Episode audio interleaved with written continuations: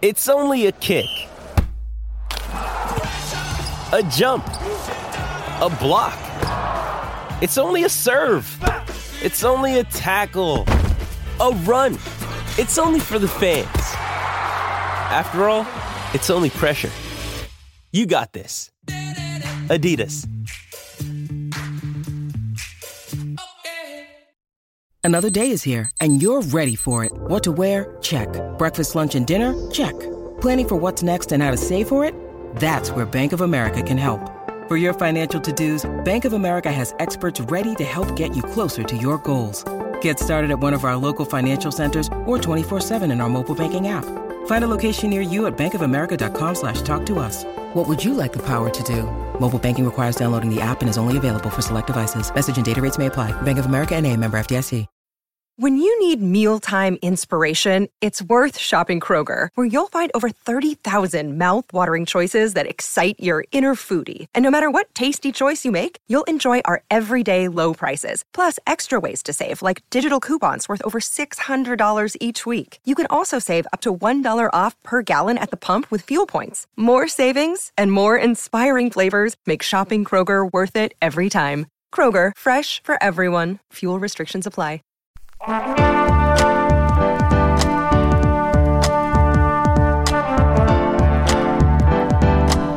listening to the Co Main Event Podcast. And now your hosts, Ben Fowlkes and Chad Dundas.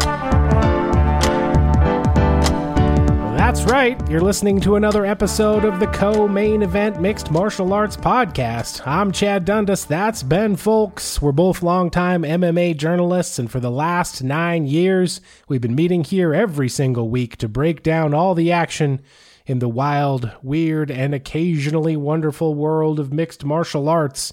Uh, ben, we had a pretty jam packed weekend in the MMA world. Both the UFC and Bellator put on events. Uh, some controversy with the ratings this Monday afternoon or Tuesday afternoon. I'm sorry, as we record this this podcast, we are going to get into that. I would assume uh, coming up in these in these rounds later in the show.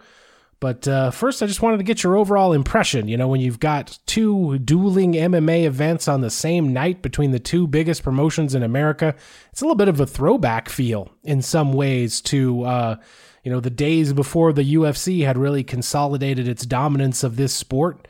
And uh, how, how did you feel about it? Both with, uh, I guess, the, the UFC over there on free television on ESPN and also on ESPN Plus, and Bellator now beginning to make itself at home over on Showtime. Uh, what kind of feelings did you get, and, and what did you what were your observations that you came away with? Yeah, you know, it was a strange moment for me when partway through the night I was watching both these events on my computer, had two tabs open, going back and forth. And then in one of those typical UFC moments between fights where we're just throwing a bunch of filler up there because uh, we're not ready to start the next fight yet, and I realized, wait a minute, I don't have to live this way. I could just I could I could mute this tab, flip over the other one on Showtime, and actually watch fights. Actually watch the sport that I came to watch, rather than just the endless hype reels and that same Michael Chiesa, Justin Gaethje commercial over and over again. It's been a long time since it really felt like you had two MMA competitors going at it same night eh, with events where you don't feel like there's a huge difference in quality going back and forth. Like I can't really remember the last time that we had that situation in MMA. I feel like we had it on Saturday night.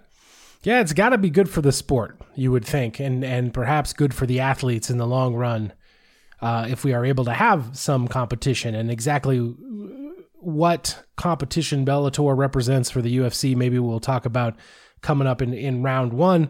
Uh, the numbers didn't look great for Bellator when they came out this this morning, although uh, I don't think it's a direct comparison uh, to try to put the numbers that the UFC is doing when it's when it's out there on free ESPN up against the numbers that Bellator is doing when it's obviously on a for pay premium channel like Showtime.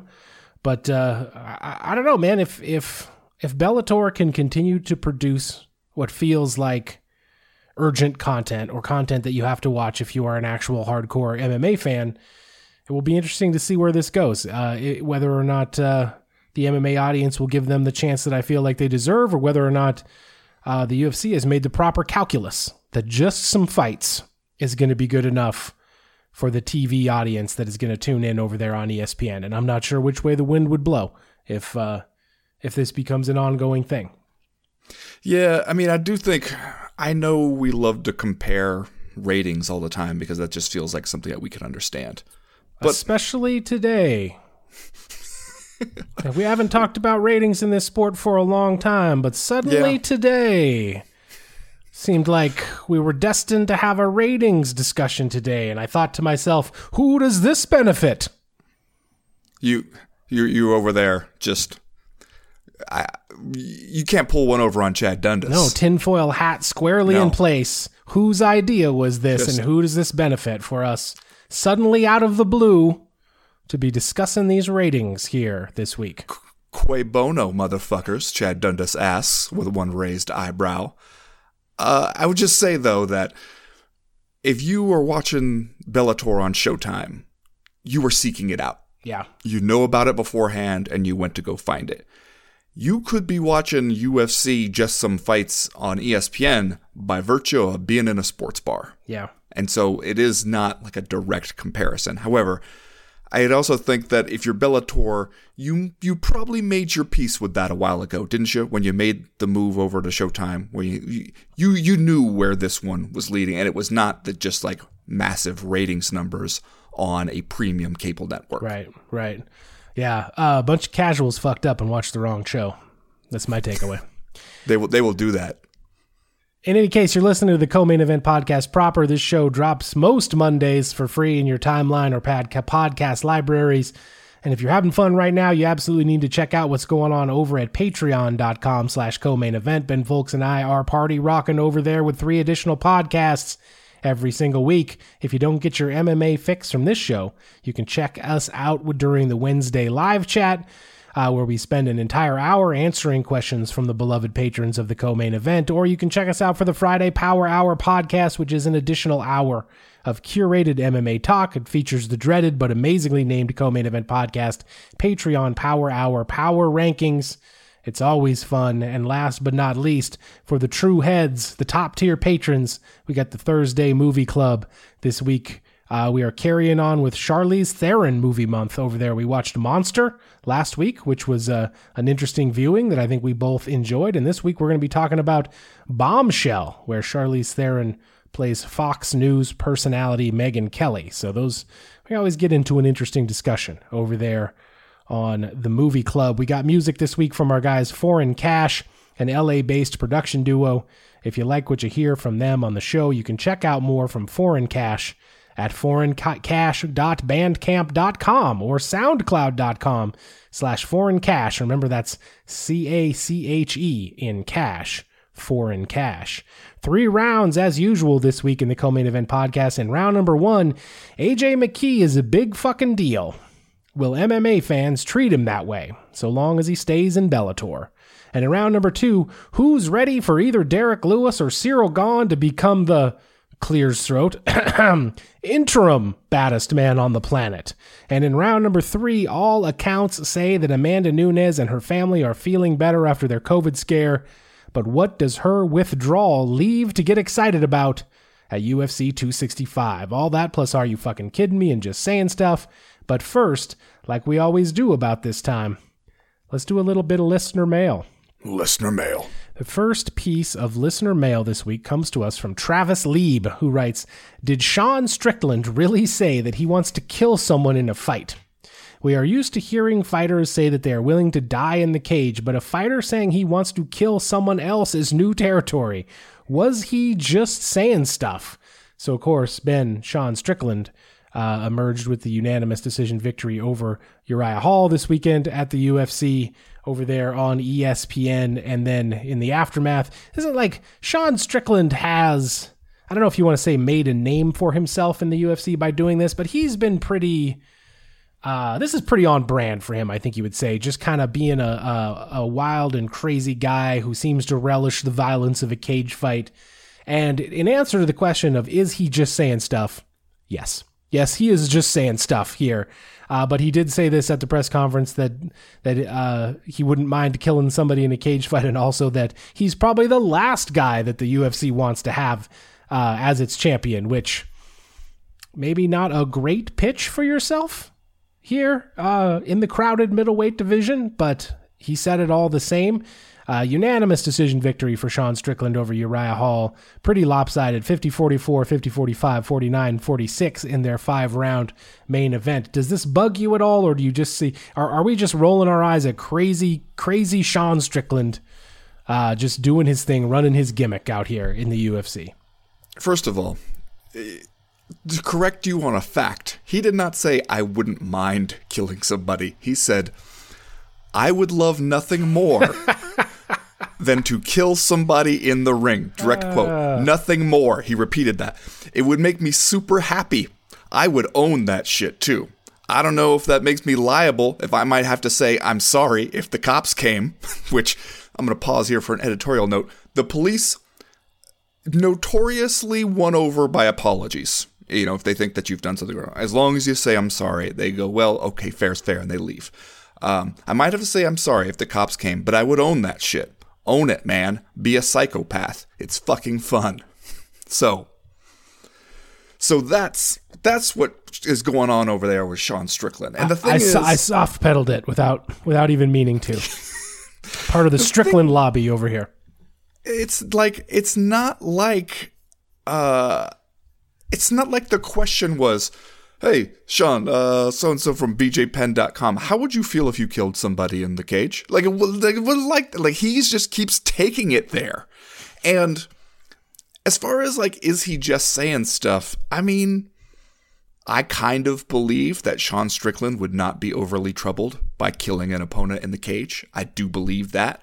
I also believe that he is not wrong when he says stuff about how you know the, he's the last guy the UFC would want as champion because of this sort of image that he projects. He does effectively project this idea of like I am not at all hung up on the issue of hurting other human beings for money and other people's entertainment. Like that that does not bother me at all and in fact I enjoy it a great deal and if Sean Strickland were not if, if this were not a, a viable way to make a living, if he did not have this outlet, probably something bad would happen for Sean Strickland and others. I believe that. I believe him when he says that.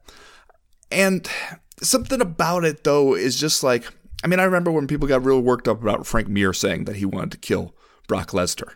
And it's like, yeah, okay, it's it's a sensitive subject, especially in a sport like this one where we have already this defensiveness against the the long history of people saying that this is brutal human cockfighting and should be outlawed. And so people I think for a while would kind of overreact. For me, uh, when I hear stuff like this, I just kind of shake my head and go, "Man, you you don't have to say everything you think. You know, you could you could keep some of this just knocking around in the old mind brain. We don't need to we don't need to hear how you think you would feel hypothetically about killing another professional fighter in the cage. Also, I, I mean, I wrote this uh, in my post fight column, but like, you just went five rounds with Uriah Hall where you were beating him up and didn't put him away. So I don't know if Sean Strickland is the biggest danger to kill somebody in the cage. Let's let's all just admit that if somebody dies in the cage, the most likely scenario is that Francis Ngannou has caved in another human being's skull with one punch, like he is the goddamn uh, mountain in Game of Thrones or like he he knocks somebody's head actually off their shoulders. That's that's how we're gonna mess around and get ourselves in trouble in the sport. It's not Sean Strickland who I, agree does sort of take a certain glee, and I think like it the the kind the personality traits that he is talking about here that I do believe he has genuinely. I think they did help him win that Uriah Hall fight. Like he got into a fight there with somebody who maybe was like physically a little faster than him, uh, could do some more things than he could do, but he just got that guy to be in like a, a, a toughness match, a dog fight of where we're just going to stand here and punch each other. And that suited him more than it suited Uriah Hall. But you still don't have to show up and volunteer your your glee for man's inhumanity to man. That is not necessary. Uh, funny you brought up Frank Mir. His his broadcast career has kind of never recovered from him saying that about Brock Lesnar. Frank Mir uh, like a guy who's not bad as a color commentator in the booth. Yeah. Like has never really gotten back to a regular commentary gig in the wake of that Brock Lesnar uh, comment. But I'm sorry, I'm I'm going to do this with my hands to denote the Okay. seriousness of the situation. Just as a point of clarification here. Is the way that you decided to take your rhetorical strategy toward Sean Strickland saying he would love nothing more than to kill someone in the cage. The place you decided to go with that as a as an MMA reporter was to say I don't know if he's got it in him. Nope. We know Francis Ngannou is the biggest threat to continued life on Earth once you get in the cage with him. So your take is I don't know that Sean Strickland is capable. You don't know if he's if I he dare could you, kill Sean someone. Strickland.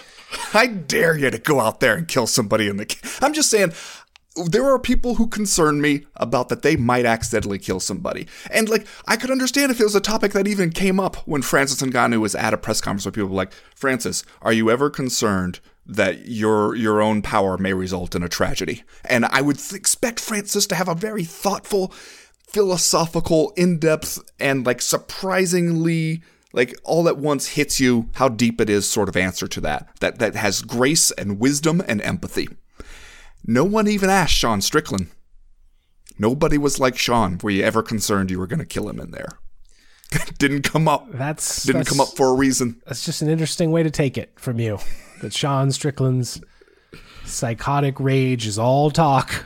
He just doesn't have it. no i, bel doesn't I have believe the ability. he believes it i believe that he would he would genuinely like I, I you know that there are some people out there who might like talk like this and then if it actually happened they would be haunted by it the rest of their careers and uh, understandably so I don't think Sean Strickland's one of those people. I think if it did happen, Sean Strickland would be like, well, we can check that one off the old bucket list. Killed somebody in the cage. Uh, let's see, what's next? Oh, want to go on a hot air balloon ride? but you're not That's not the next thing. you're not worried, is the point. The pillow fists of Sean Strickland barely do any damage at all, says Ben Fowlkes in his official column from The Athletic. Go check that out. My my list of people who I am concerned are going to commit murder in the cage. There, there's a lot of names before Sean Strickland. I hope he doesn't find out that you said that. Uh, next question this week comes to us from Brendan Faherty, who writes Bellator just finished a 16 man Grand Prix tournament without a single injury replacement or alternate during a pandemic, ending in a hometown fighter becoming a superstar. Is this Scott, Coker's greatest MMA promotional achievement ever, considering the unlikeliness of it all coming together as it did? Now, of course, coming up in round one, we'll be talking about AJ McKee's victory over uh, Patricio Pitbull to become the Bellator featherweight champion, the to win the this Grand Prix tournament. But I think it behooves us for a second here to take a step back and take a long range view at this Bellator uh, featherweight tournament, which did in fact come off without a hitch, albeit over a kind of a long period of time. I think Bellator has been sort of smart in the way that it has scheduled these Grand Prix tournaments to to give itself a little bit of wiggle room, just in case it needs time for someone to return from a minor injury or it needs to uh, shuffle the deck somehow because you know there's a contract dispute or any number of what these things happen that that can scramble a tournament bracket. But yeah, man, this featherweight tournament played out as scheduled, mostly according to chalk. AJ McKee, now you're a 145 pound titleist over there in Bellator.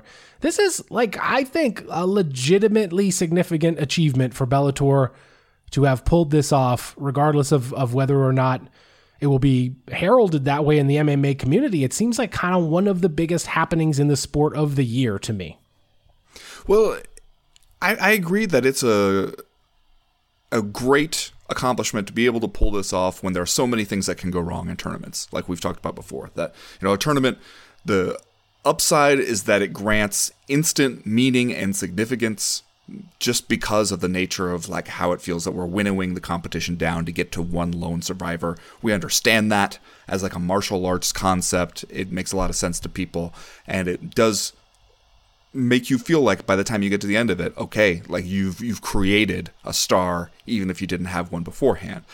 I also though think that it's not like they just put this together and hoped for the best. That you put it together in one of your deepest divisions where you had a dominant champion and you had some star potential already there. And so it was like I think it was where good planning meets good execution meets a little bit of luck. Yeah. And I mean, granted, like the having a pandemic erupt in the middle of it is an added twist. And that's probably a big part of why it took close to like two years to really get this thing done.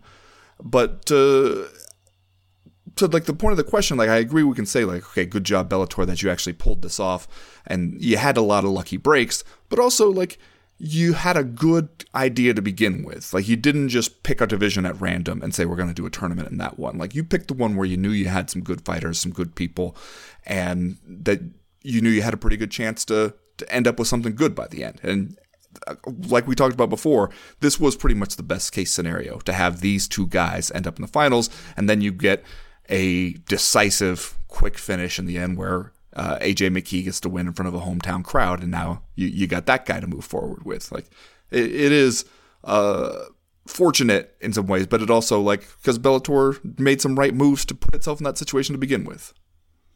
So you're saying that proper preparation prevents piss poor Mm-hmm. performance. There you go. Okay. The piece. Just gotta wanted to hammer that out there. Next question this week comes to us from Roy E. Orland, who writes Scarlett Johansson is suing Disney for $50 million. Seems her contract stipulated a share of box office, and then Disney decided to simultaneously release Black Widow on streaming, for which she gets no cut. Kinda reminded me of a certain organization negotiating with certain athletes without mentioning that those pay per view points might not be as lucrative as they once were since said organization cares less about pay per view than hitting its 42 events a year, or that the athlete's finances might not include those Condom Depot paychecks soon. Just thought about the similarities and differences between Disney Entertainment Holdings. Uh, an interesting note here obviously, Disney, the parent company of ESPN, uh, the UFC's broadcast partner. Uh, did you see the statement that Disney released here after Scarlett Johansson, like it basically accused them of of kind of negotiating in bad faith and then uh, breaching their contract? They were basically like, "This statement is grotesque to be made in the middle of a global pandemic." You should be ashamed of yourself, Scarlett Jo. I'm paraphrasing now, obviously, but they had this statement that And was, in an accent. yeah, Yeah. Well, it's my Disney accent. And then I saw somebody on Twitter immediately was like, if your response to being accused of breach of contract includes talking about how someone is heartless for bringing this up during a pandemic, you absolutely breached that contract. 100%. 100% breach of contract. Well, yeah, to be like, how dare you be so greedy as to want more of this money that we insist on keeping all for ourselves? Yeah, like uh, this is a good point though, and as Roy Orland points out, there have been several of these sort of changes along the way for UFC fighters, and honestly, I put this one on UFC managers for not pushing back harder on some of this stuff because I remember when first of all, the the move to the Reebok deal, where it's like, okay, guess what? The sponsors that you like, some of you have really been depending on, are going away and being replaced with a very meager payouts under this new policy, and a lot of you are under existing contracts that you signed with the understanding of like this is how it works that you can get your own sponsorships. We're not going to revisit those contracts at all. We're not going to do anything to help make it right. We're just going to plow ahead and see what, what the hell you think you want to do about it. And a lot of the the people got mad about it. Fighters got mad about it. There was some grumbling from some of the managers, but nobody really did anything. Everybody, I think. Uh, as we've talked about before, managers have an incentive to keep on the UFC's good side. Also, a lot of them have been through it before where they see. Remember when UFC wanted everybody to sign away their likeness rights so they could do a video game, and they will cut a motherfucker if you push back on that at all. And so nobody wanted to risk that. Everybody just said, okay, we're rolling over. And then when you move over all your pay per views to ESPN Plus, you're putting up another paywall. You're probably decreasing the number of pay per views you're going to sell, but you're increasing the, the amount of money that gets funneled straight into the UFC's pockets. And now you have all these champions who worked their entire careers to get to this point because being a champion gets you a cut of the pay per view. That's what made it lucrative. Now the UFC's made a deal that's going to mean fewer pay per views sold, but more money for the UFC. And what do you guys say? Uh, okay. Like, we guess that's fine too. Like, there are plenty of those situations where like that would have been or should have been a trigger point for them to say like wait a minute we signed a deal with one understanding and now you're changing it without any sort of compensation on our end, and we need to sit down and have a talk about that. And they didn't do that at all because they're scared of the UFC and they don't want to deal with that pushback. That's on the managers.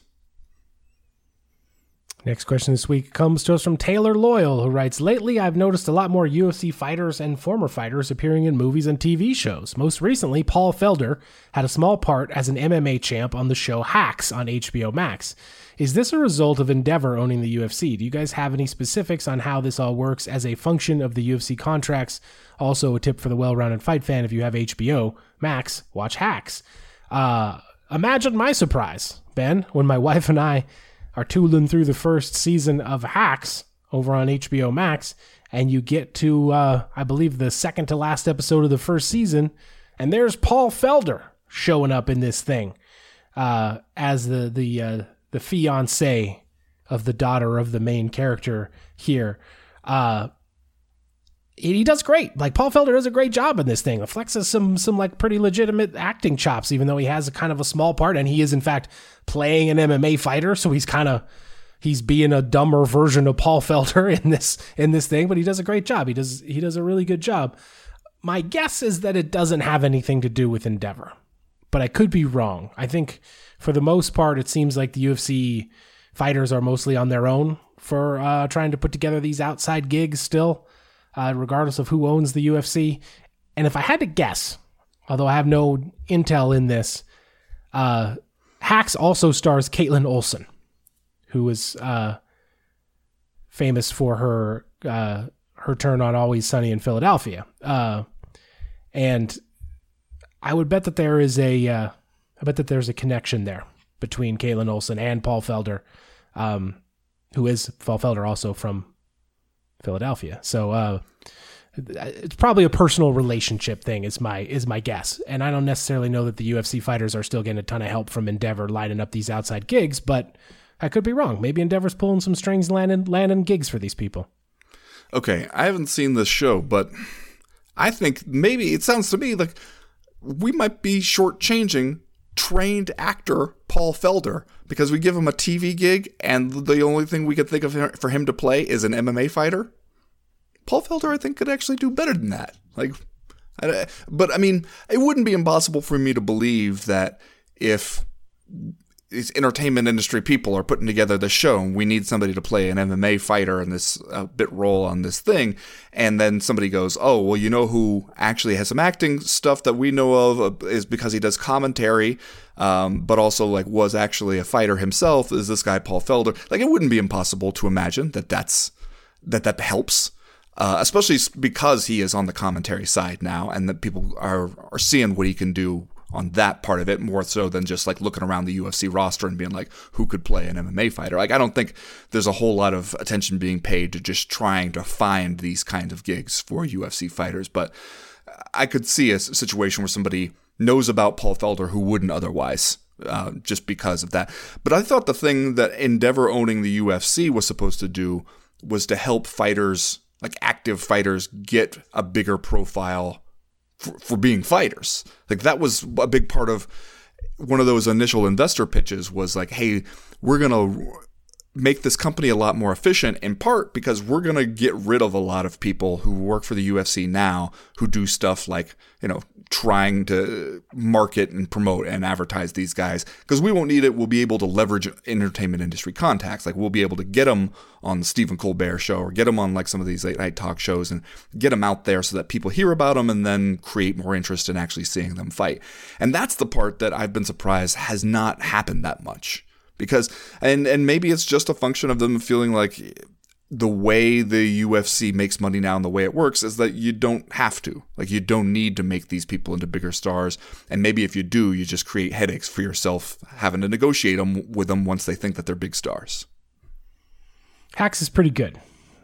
What re- is it? I recommend it. It's uh it stars Jean Smart, who you and I will remember from Watchmen. Okay. She's she's always good in everything that she's in. It's like a uh, a, a comedy about a young edgy Hollywood writer who kind of gets loses her job for for making a dumb tweet, which I think is something we all can relate to, and then uh, has to take a job as a writer for this sort of aging uh, Vegas comedian, like one of these people that has a residency in Vegas, and like she's trying to breathe some new life into her act. So she hi- hires this woman from LA, and it's a, you know, how are they ever going to get along kind of a scenario. And then Paul Felder's going to show up and lend some words of wisdom. Yep. Paul Felder shows up okay. because maybe Frank Grillo and, and Nick Jonas were booked elsewhere. I don't know. I'm not sure. You son of a bitch. Anyway, that's a, he does a good job. Paul Felder does a great job. Uh, trained actor, actually trained actor. Yeah. Uh, that's going to do it for listener mail this week. If you got a question, comment, or concern to air to the podcast in future weeks, I don't know. Maybe you want to talk about how Ben Fowlkes doesn't think old Pillow Fitz Sean Strickland is capable of killing anyone in the cage. Just not dangerous enough is the problem with Sean Strickland. Can hit us up about that.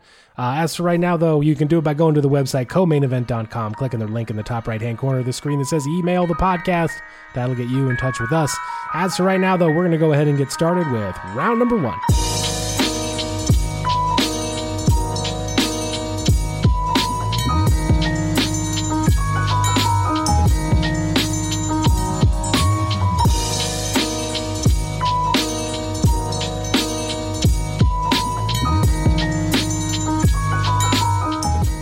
Ben, we mentioned at the top of the show that the Bellator Featherweight Grand Prix wrapped up on Saturday night.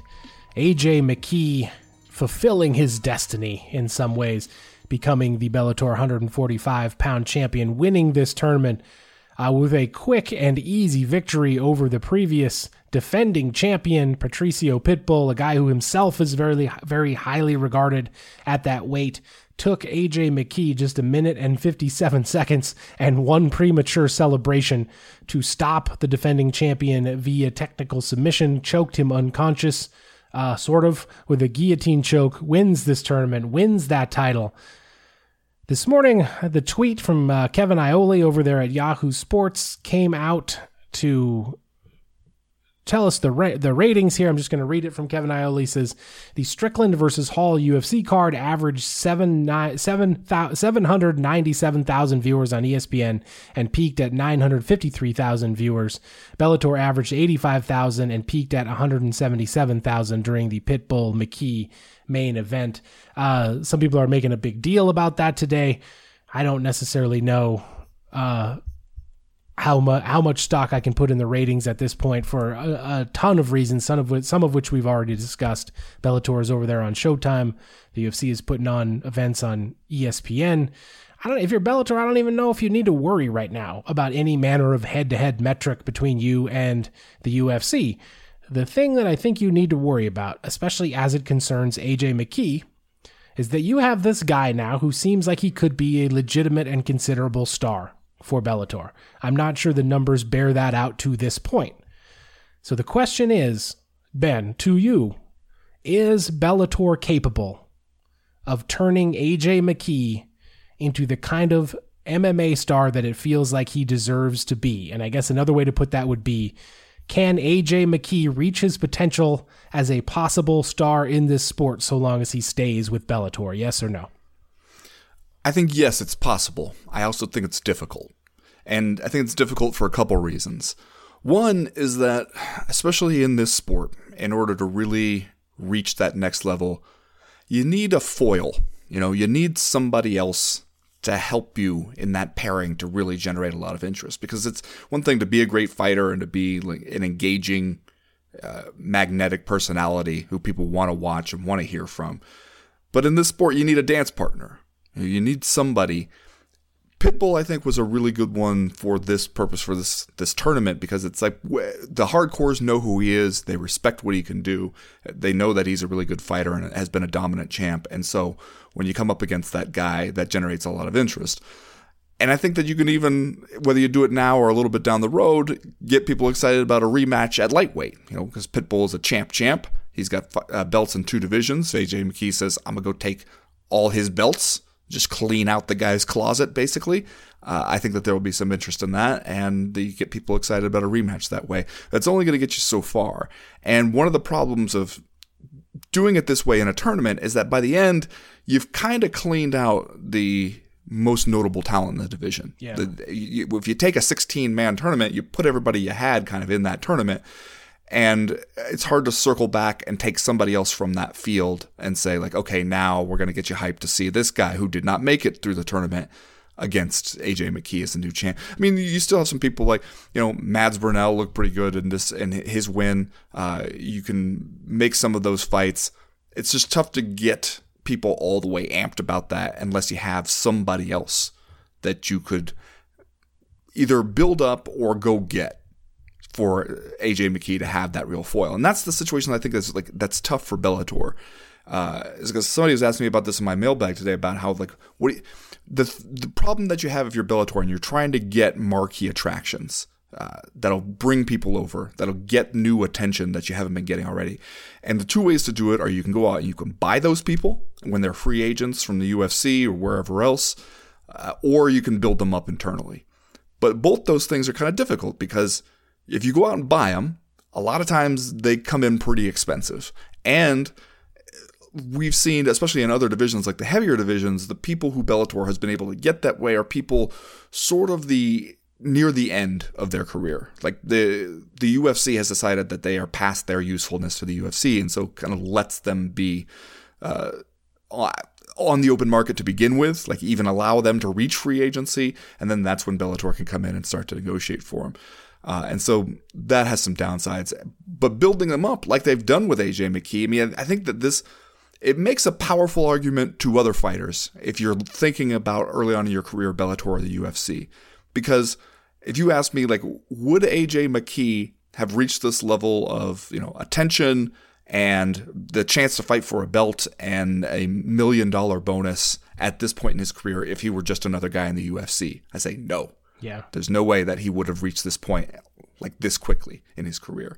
So in that way, it's a strong argument for Bellator. But then once those guys get there, they tend to turn around to Bellator, as AJ McKee's already showing some signs of doing, and saying like, "Okay, I'm your star, I'm your guy. Treat me like that when it comes time for like contract negotiations." And one of the reasons why it's it would be a compelling argument for other fighters is to look at somebody like Michael Chandler and be like, would you rather go into the UFC when you're nobody, begging for a spot on Dana White's Contender Series, or making 20 and 20 and begging for a 50 grand bonus every time when you're just another guy on the roster, or would you rather build up somewhere else and then move over as a free agent when you were actually the subject of a bidding war? And, and that's the problem is how do you keep those people once you've built them? Yeah.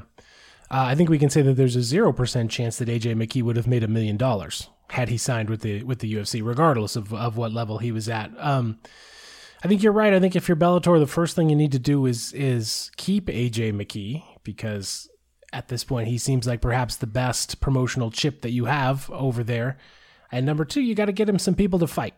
And as you mentioned, not only did he fight a bunch of the top contenders already in the featherweight division as part of this Grand Prix tournament. He destroyed them all. He he advanced through this tournament with three first round stoppages and then one third round stoppage, and then absolutely pretty much uh, floored Pitbull in their fight together with very little trouble. So yeah, he needs he needs some competition over there at this point, and it would be nice to think that the that Bellator would be capable of going out and getting a guy like Max Holloway if he showed up on the the free agent market, or, or you know, uh, getting somebody else to, to come over who would be an, a known featherweight contender for AJ McKee to fight. Uh, but the UFC makes it its business to try to make sure that those guys never even hit the market, that they never even yeah uh, attain free agency because of how the, the contracts are structured over there and how they continually extend the contracts to, to give you another fight, et cetera, et cetera. But man, I, as I sit here today, I see no reason to to discount the idea that AJ McKee might be the best featherweight in the world. It looks like a a, a reasonable possibility after after having watched him advance through this tournament that he could go over there uh, and beat the best guys in the UFC and what is more, it's ridiculous to think, and I know that we all know this, but I think that this this notion pervades MMA fandom. It's ridiculous to think that just because a guy is in Bellator, he's not as good of a fighter as the people in the UFC. Uh, AJ McKee looks huge for this weight. He's athletic. He's quick. He's super well rounded, as you saw in this fight. Uh, he's dangerous everywhere, and he's just stopping people right and left. I think he's one of the best people in the world. And now my question is, how does Bellator go about assisting him improving that and like making the most of his time over there because and if you're Bellator like you don't want to be the organization that just uh, has people build up their name and then you give them to give them away to the UFC like that's not what you want to do you want to have some of this homegrown talent you know make their careers in Bellator and and be guys that fans want to tune in to watch and I think that that's a tough sell in today's market where the UFC has uh established such dominance and such a stranglehold over everyone's attention. What I hear you saying is that AJ McKee needs to call out a Paul brother. I mean, he could do worse, right? As as much as that sucks to say. yeah, I mean, I don't know. It is it is weird to think about what would actually work in terms of building up a little bit more like name value and excitement and things like that. Um, because it does also like bum me out whenever I think about it. When I hear AJ McKee start talking about like how, hey, I'll take this million dollars I want and I'll put it up against anybody else, yeah. a champion in any other organization. He seems to get it. Let's just say AJ McKee, uh, on top of all the other superlatives that I heaped on him, he's also good on the mic and he seems to like understand the promotional aspect of this thing. Him him putting basically putting that million dollar bet out there while it's you know an impossibility that he's going to fight anybody under a UFC contract. It's still a smart thing to do.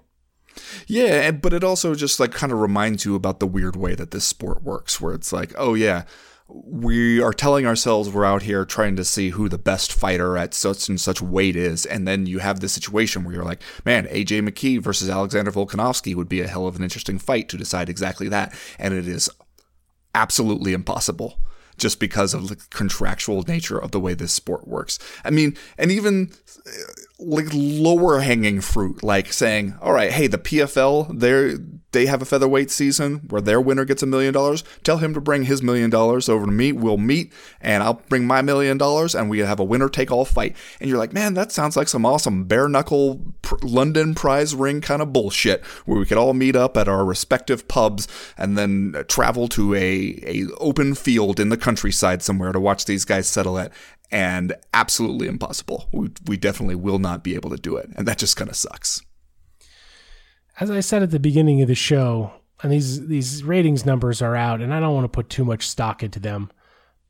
But has the UFC, unfortunately, in retrospect, made the correct calculus here? That especially as it pertains to like the ESPN viewing audience and people who might just stumble upon you while they're looking for uh, you know, MLS game or whatever, that they don't really even care who these people are. That they will, in fact, watch hashtag just some fights and like you can essentially put on week after week after week of an anonymous fight card. And that's essentially what most casual viewers want. Yeah, well, I think that they made the correct calculation that the value was in the brand name that if you if you get the the brand name that was already there from the beginning and you put the work into building up the brand name rather than the individual fighters, then the brand name will be what carries you forward. And the fighters will gain value as they are attached to the brand name and not the other way around. And I think that that calculation, especially like once you are securing the biggest platforms available to the sport, that calculation is what ends up being correct. All right, let's do Are You Fucking Kidding Me? And then we'll move on to uh, round number two. Then the pay per view price for Tyron Woodley's upcoming fight with Jake Paul came out. Okay. Yesterday, I believe. So here's my question Are you going to pay fifty nine ninety nine to watch Jake Paul fight Tyron Woodley on August the 29th in Cleveland? You know, I think that I will go over to your house and watch it there. Are you fucking kidding me? No, you will not. are are you telling me that when this fight is going on, you are going to you're going to bid us good day? You're going to retire to your study mm-hmm. with uh, you know, your your Melville, your Hawthorne. yeah, my volumes. You're going to sit there in your your smoking jacket. Mm-hmm and just tell us that we can let you know how it all turns out. Yeah, I'll find out. That's what you want me to believe? I'll find out on the hi fi in the morning. well, then I might have to change my Are You Fucking Kidding Me for you. Because I don't know if I believe you. Come on, you, just part of you. It's a part of you. It's like, oh, Tyron Woodley could knock him out. Oh, yeah. He, I, I haven't watched any of these Paul brothers fight live. I haven't done that your yet. ass. I'm not gonna do it this time. You fucking kidding me? Sixty bucks. I'll buy another leather bound volume for that for that price. Are you going to tell me that the price is the thing? That's it. Like if it were forty nine ninety nine, you'd be like, okay, I'm in. But then If this, it were tw- if it were twenty bucks, I would think about it. And I had twenty dollars I never wanted to see again. I would think it over. well, you could always bring your twenty. I'll match it. Sir Nigel will uh, spend a couple weeks panhandling and come up with twenty, and then the three of us, we got it. Boom, there you go. Bob's your uncle. There we go. All right. What's your are you fucking kidding me this week? Jed, my, are you fucking kidding me? Did you see this undercard fight on Saturday between your guy, Bryan Barberena, and Jason Witt? I did. I haven't watched it yet, and uh, the fact that Bryan Barberena damn near died uh, when he had to pull out of his his previous fight made me feel a little bit scared for him. But uh, but no, are you telling me it's something I need to make time for? I mean, I know, I or I think I think I know what it is you appreciate about Bryan Barberena, his style, his whole vibe Yeah, that he it brings. said he looks like he might swing on a rope with a cutlass in his teeth and land on the deck of your boat specifically to set it on fire. Like that's what he's there for, is to set your boat on fire, and then he swings off. Exit stage left. That is exactly why I am telling you that this fight is this is a Bryan Barberena ass fight right here. he lost uh, the majority decision. You know, one judge had it a 28-28 draw and then the other two judges had it for Jason Witt. I mean, basically, if Bryan Barberena could have stopped like one or two more takedowns at crucial moments, he wins this fight. I don't know. At some points, I don't know how Jason Witt was still conscious enough to be getting up and shooting for any takedowns because Bryan Barberena was putting it on him. But man, are you fucking kidding me? These like this is the embarrassment of riches talent wise that the UFC can deal with. That it can have just sort of a throwaway fight night event. The first fight on the main card can be a couple dudes like this at welterweight who are just going to go out there and try to remove each other's internal organs on live TV, put on an absolutely spectacular bloodbath of a fight, and you know make basically like manager at White Castle kind of money to do it. Are you fucking kidding me? Fucking kidding me. Manager at guys. White Castle money. It's a new one. I mean, they did they did both get the fifty thousand dollar fight of the night bonus, which I mean, kind of was sewn up the minute they were walking out of the cage after this one. But I, knowing what I know about why you like Bryan Barberena, you will like this fight. I'm just saying that right now. All Don't right, get it. I'm going to take your word for it. That's going to do it for round number one. We'll be right back with round number two.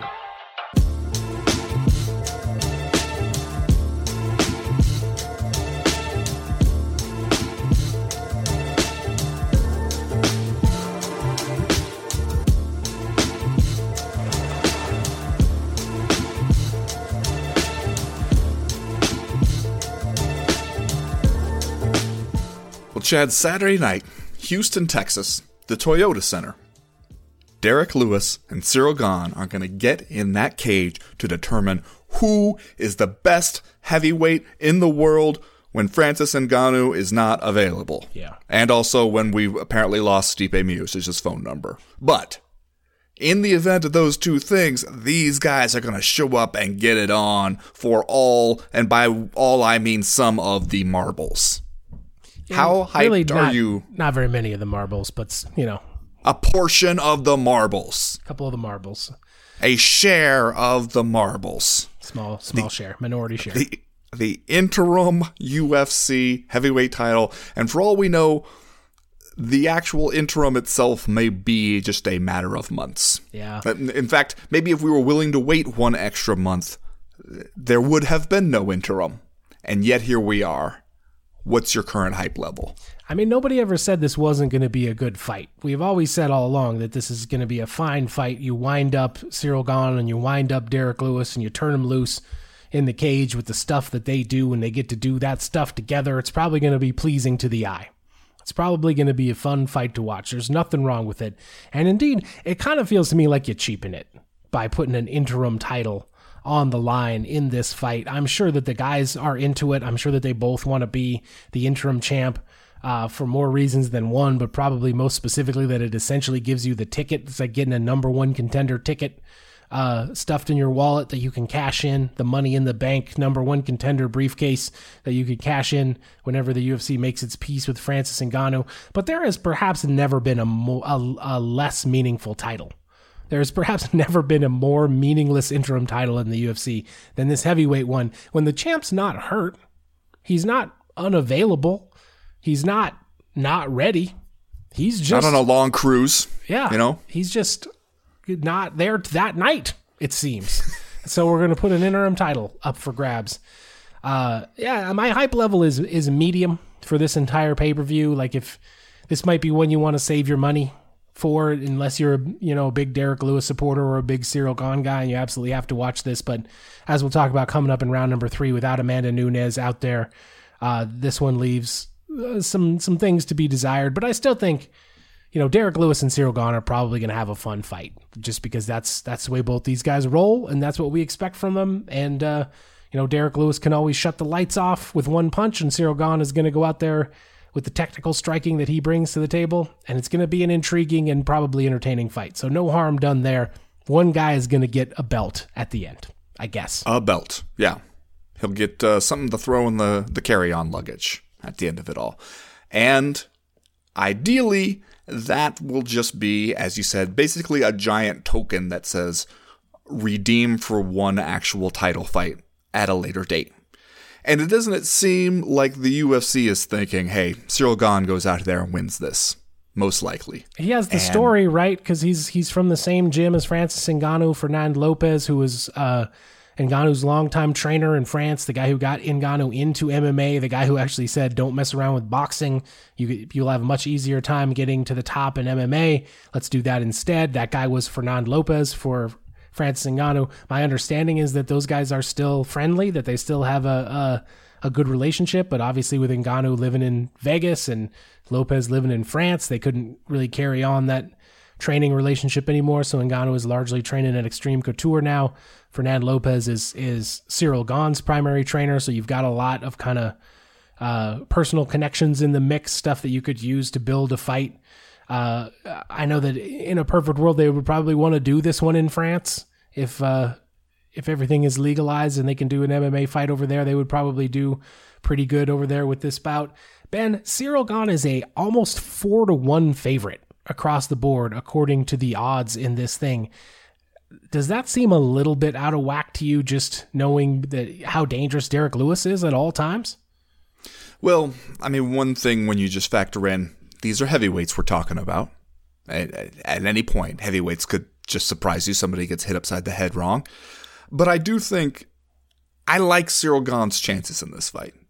Uh, I don't know if I like him four to one, but it seems to me like the most likely thing is that Ciryl Gane being a big, long, technical striker who is smart and doesn't do dumb shit, doesn't get talked into just standing there, planting his feet and throwing with a guy when he doesn't have to, that he probably picks apart Derrick Lewis and maybe puts Derrick Lewis away late. If, if Derrick Lewis fades and if starts to, you know, especially if you can work on Derrick Lewis's body a little bit and, and chip away at the guy, but he also like it's probably going to take him some time. It's probably not going to be if if this fight ends in the first round. Let's say it'll be to Derrick Lewis's benefit, most likely.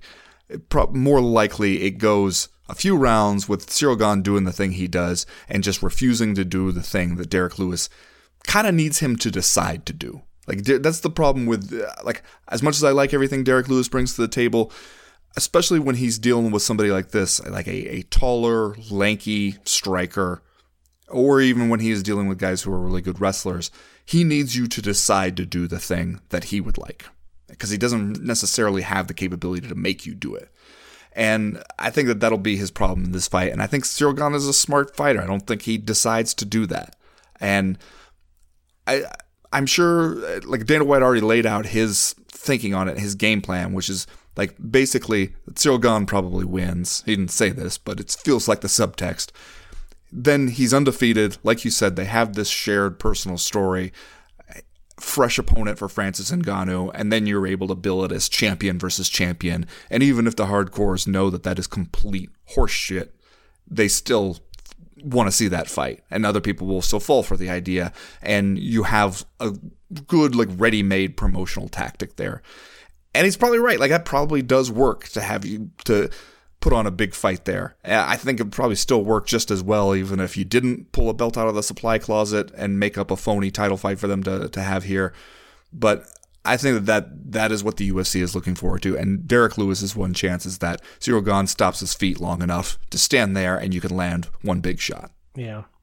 Do you think Houston played a significant role in this? We've seen the reports yeah. out there that the UFC has signed a, like a multi event agreement with these various locations that it's going to go back to Houston perhaps frequently as the pandemic continues to play out in America and Houston is open for business. The UFC wants to pretend like none of that stuff is happening. Uh, so we're going to go to Houston to do our, our pay per views. It's getting some uh, event rights fees, some location fees there from Houston. Maybe it felt like it needed to do the city of Houston a solid. We needed to send the hometown guy, Derrick Lewis, out there for a meaningful fight. Do you think that that was an important factor here? Absolutely. I think that that, I mean, I don't know how big a factor it was, but the, it, it seemed clear that the UFC knew it stood to make some money by going back to Houston.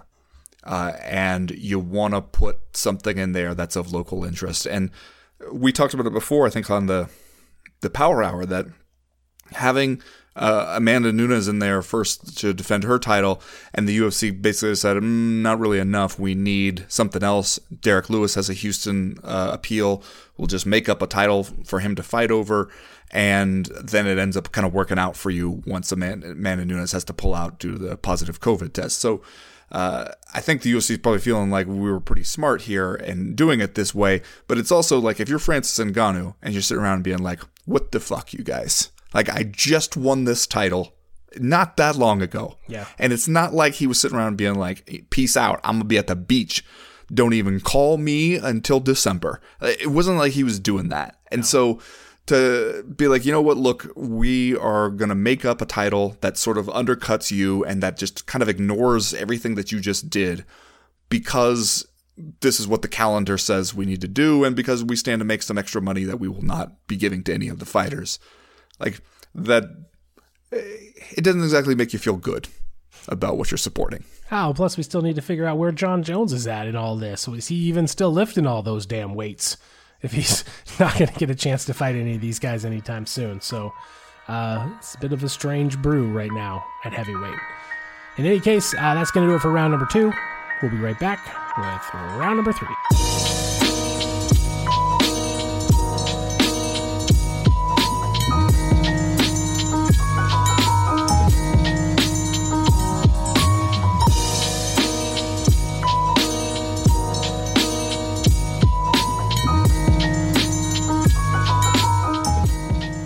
Well, Ben, we mentioned it a couple of times earlier in the show, but UFC 265 was supposed to have as its headliner or co-headliner. Amanda Nunes defending her women's featherweight title, or excuse me, her bantamweight title against Julianna Pena at this event. Uh, but due to her positive COVID test, that fight has been rescheduled. It's still expected to happen at a, at a future date, but we just don't know when at this point. And that leaves UFC 265 a little bit understaffed here. You still have a bantamweight fight between Jose Aldo and Pedro Munhoz, a welterweight affair versus Mike, Michael Chiesa versus Vicente Luque, a women's strawweight fight Tecia Torres versus Angela Hill, and a bantamweight fight Song Yadong and Casey Kenney rounding out the main card. And then, you know, some not uh, you know some notable stuff on the on the preliminary cards. Bobby Green versus Rafael Fiziev going to be your featured prelim there.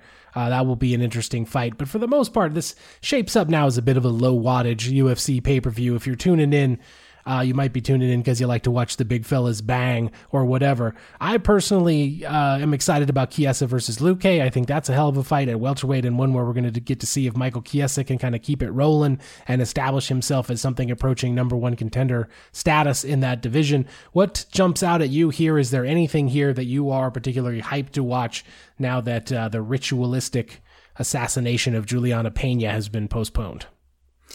well, uh, I agree that the most significant and interesting other fight on the card is the Chiesa Luque one. Not only just because longtime listeners of the CME will know that we have a soft spot for Michael Chiesa, uh, especially a a grappling first guy from the Pacific Northwest representing Spokane out there. I mean, uh, of course, the CME is going to be interested in that guy's career. And also, though, this fight is an important one at welterweight. Like this one, it feels like of all the other bouts you see on the main card, the one that has the the highest potential for immediate title implications.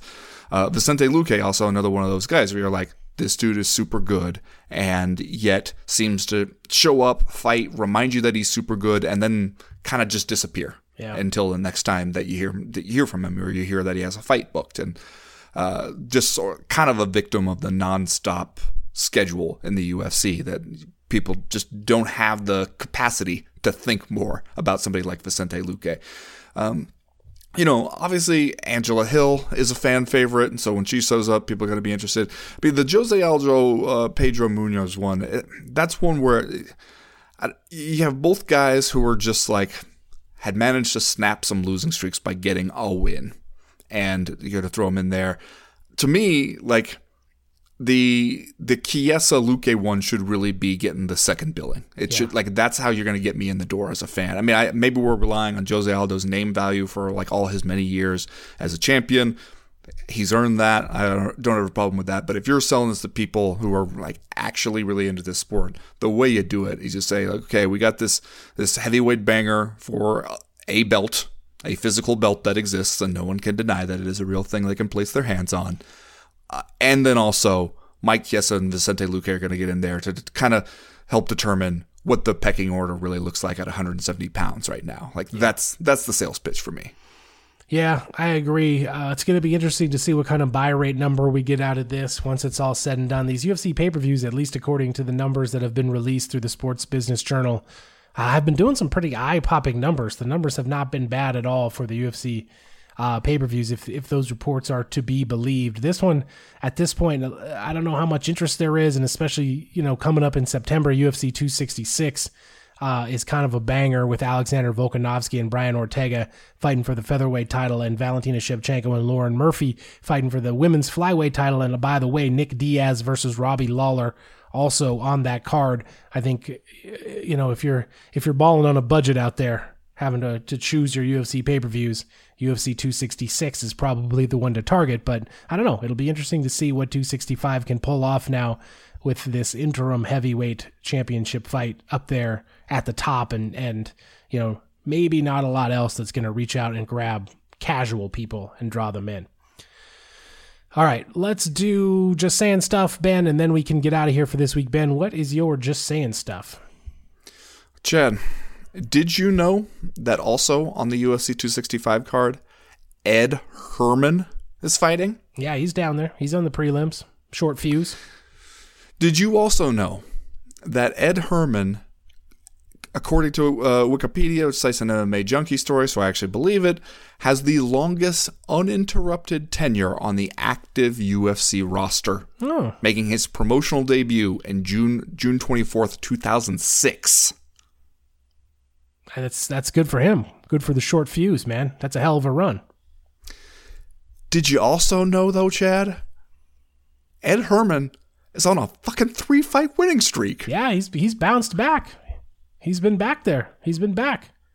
You know what? Just as a fellow old guy, this this does my heart good. Yep. Ed Herman been doing it since back when we watched him at a sport fight event in uh, Gresham, Oregon. He was walking around with the short fuse shirt that looked like he was begging for a lawsuit from Metallica for a Ride the Lightning. Yep.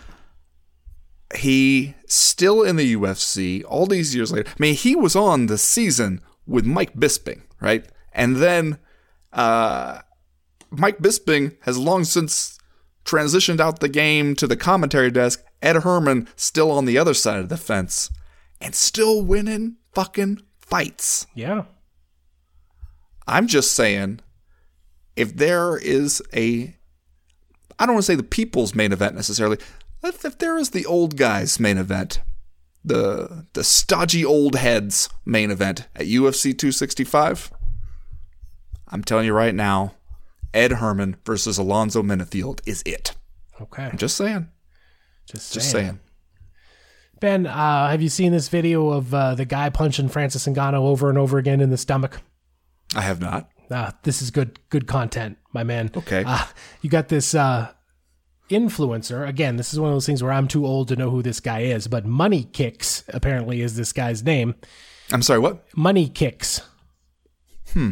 I don't know if he, if he is a, a shoe, a shoe gazer, a shoe, a sneakerhead, or if he is a, you know, if he makes money with his kicks. I don't know. It's not his punches apparently, because he is here wailing on Francis Ngannou's midsection while Francis Ngannou sips tea from a tiny teacup. Just Okay, that is good content. it's good stuff. Uh first of all though, I'm just saying, am I the only one who might have second thoughts when Francis Ngannou is like, "No, man, go ahead. Hit me as hard as you can. I won't get mad." Yeah, it's fine. I don't even care. What's the best case scenario here? That you hit Francis Ngannou as hard as you can and he doesn't even feel it? Or that you hit Francis Ngannou as hard as you can and he does feel it? Like which I'm just saying, like I don't know which one of those is the better outcome.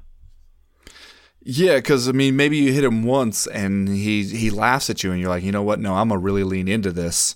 And then what if you accidentally trigger some sort of reflex response in the man? Yeah, sort of Chris Leben button on my face kind of thing. Right? You don't want that to happen. No, you don't. I mean, best case scenario, maybe you crumple Francis Ngannou with a body shot, and it turns out you are a UFC heavyweight, and you just never knew it because you'd never been in a fight before.